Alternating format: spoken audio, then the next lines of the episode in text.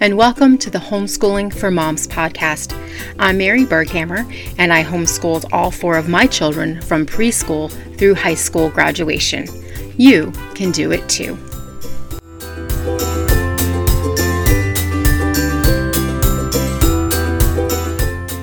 Welcome to another episode of the Homeschooling for Moms podcast, K through 6th edition. Today I'm going to do my second scripture study for the podcast, and this time I'm going to talk on the topic of teaching our children.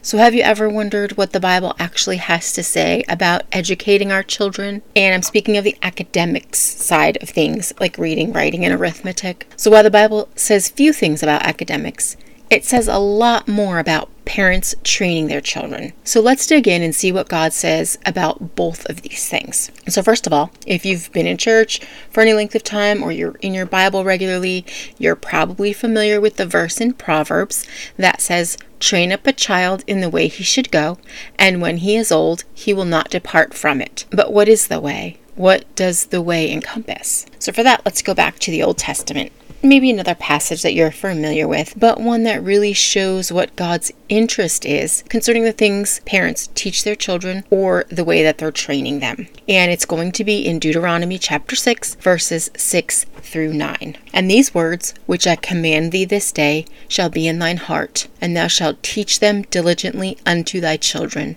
and shalt talk of them when thou sittest in thine house, and when thou walkest by the way, and when thou liest down, and when thou risest up. And thou shalt bind them for a sign upon thine hand, and they shall be as frontlets between thine eyes. And thou shalt write them upon the posts of thy house and on thy gates. So this is really eye opening. And now I know this was specifically written to the Israelites, right, in the Old Testament. And um, the passage previously was talking about the Ten Commandments, God giving the Israelites his commandments, um, and commanding them to do these things. But it still applies and is significant in showing us that God puts emphasis on his word being familiar to our children, and even more familiar than anything else. So you'll notice the first part of this passage says, And these words which I command thee this day shall be in thine heart. So the first part that we as parents need to understand is that God says we need to have his word in our hearts, right? And does that just mean memorizing His Word? You know, I think that's definitely part of it. But how about reading it and really knowing it and knowing what it says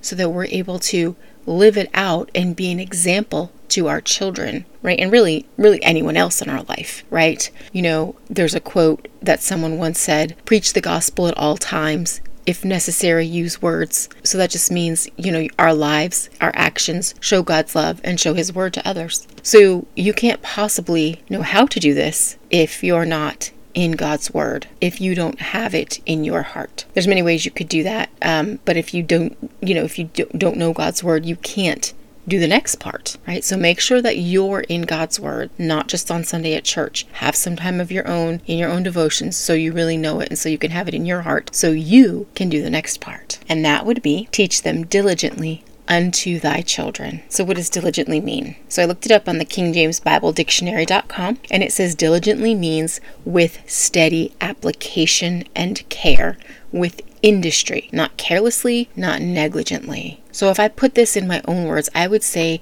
teach them diligently means to do it on purpose and with purpose all the time. Be mindful of it always. It is something that should be at the forefront of your mind as a parent, right? Before math, before history, before science, teach them God's Word.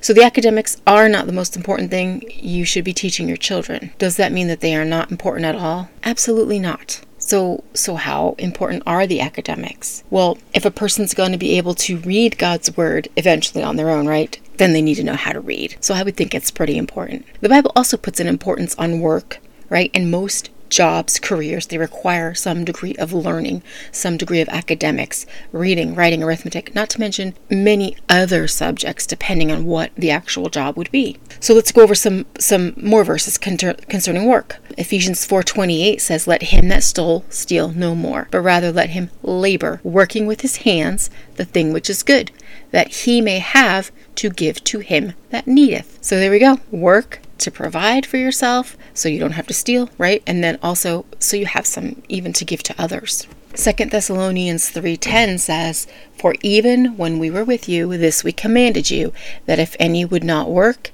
neither should he eat."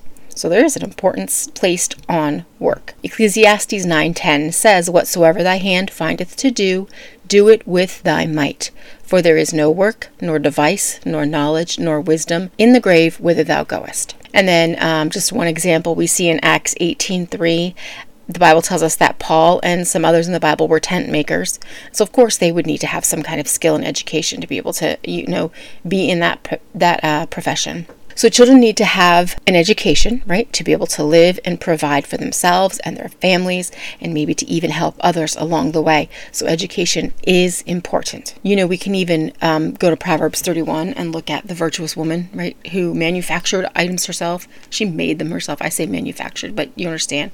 She made them, she sold them, she went and bought real estate, she worked with her hands, right? So she would have needed to have some kind of knowledge or education as well, right? To, to even um, engage in those kinds of activities. So I also want to add in here, as kind of an aside, that God never gives us an age range in this. He doesn't say, you know, when your children turn eight, when they turn 10, whatever it might be. He just says to teach them diligently unto thy children. So that's any age.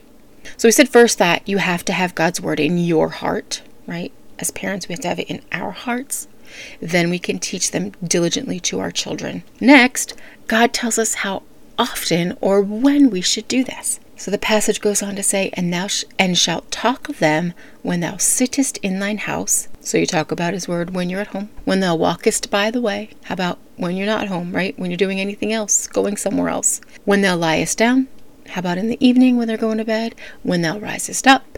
In the morning when you're getting up. So then, not only at these times, but he also mentions having them on the doorposts and on the gates. So you're not just going to talk about them, but you're going to have them written somewhere, right? And I guess today we would actually have a Bible, right? Where all God's word is. It sounds like a lot, right? But my whole point is here to remember. I mean, my whole point here, remember, isn't to tell you that you have to be that exact way, but I wanted to show you the importance of teaching our children God's word above anything else.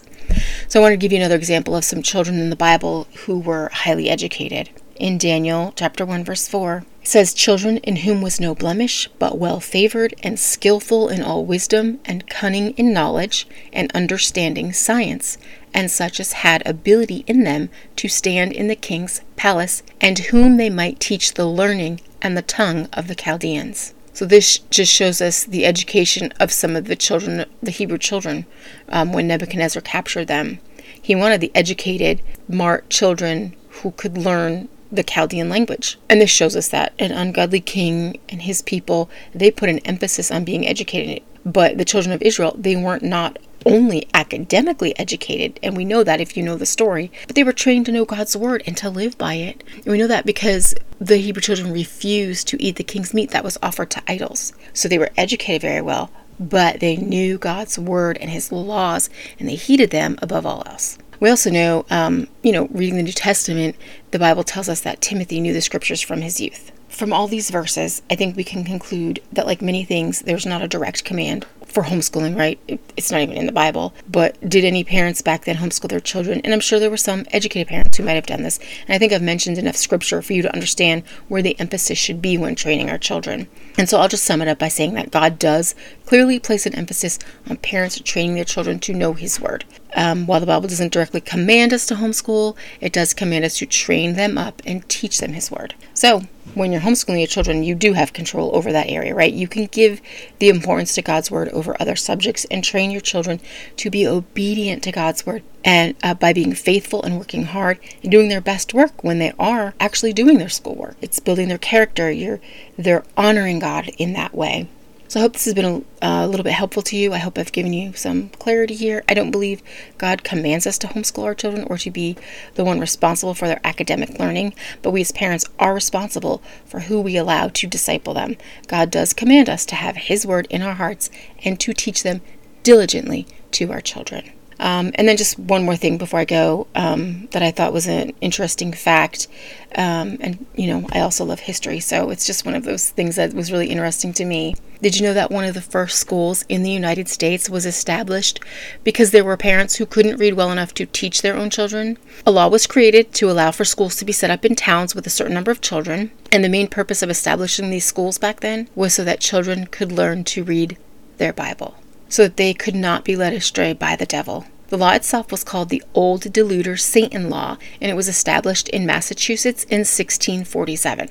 And this is just a little line from from that law. It said, "It being one chief project of that old deluder Satan to keep men from the knowledge of the scriptures." And then it goes on to say, "And that learning may not be buried in the graves of our forefathers." So they set up schools in the New World simply to make sure the future generation could read God's word and not be led astray by Satan.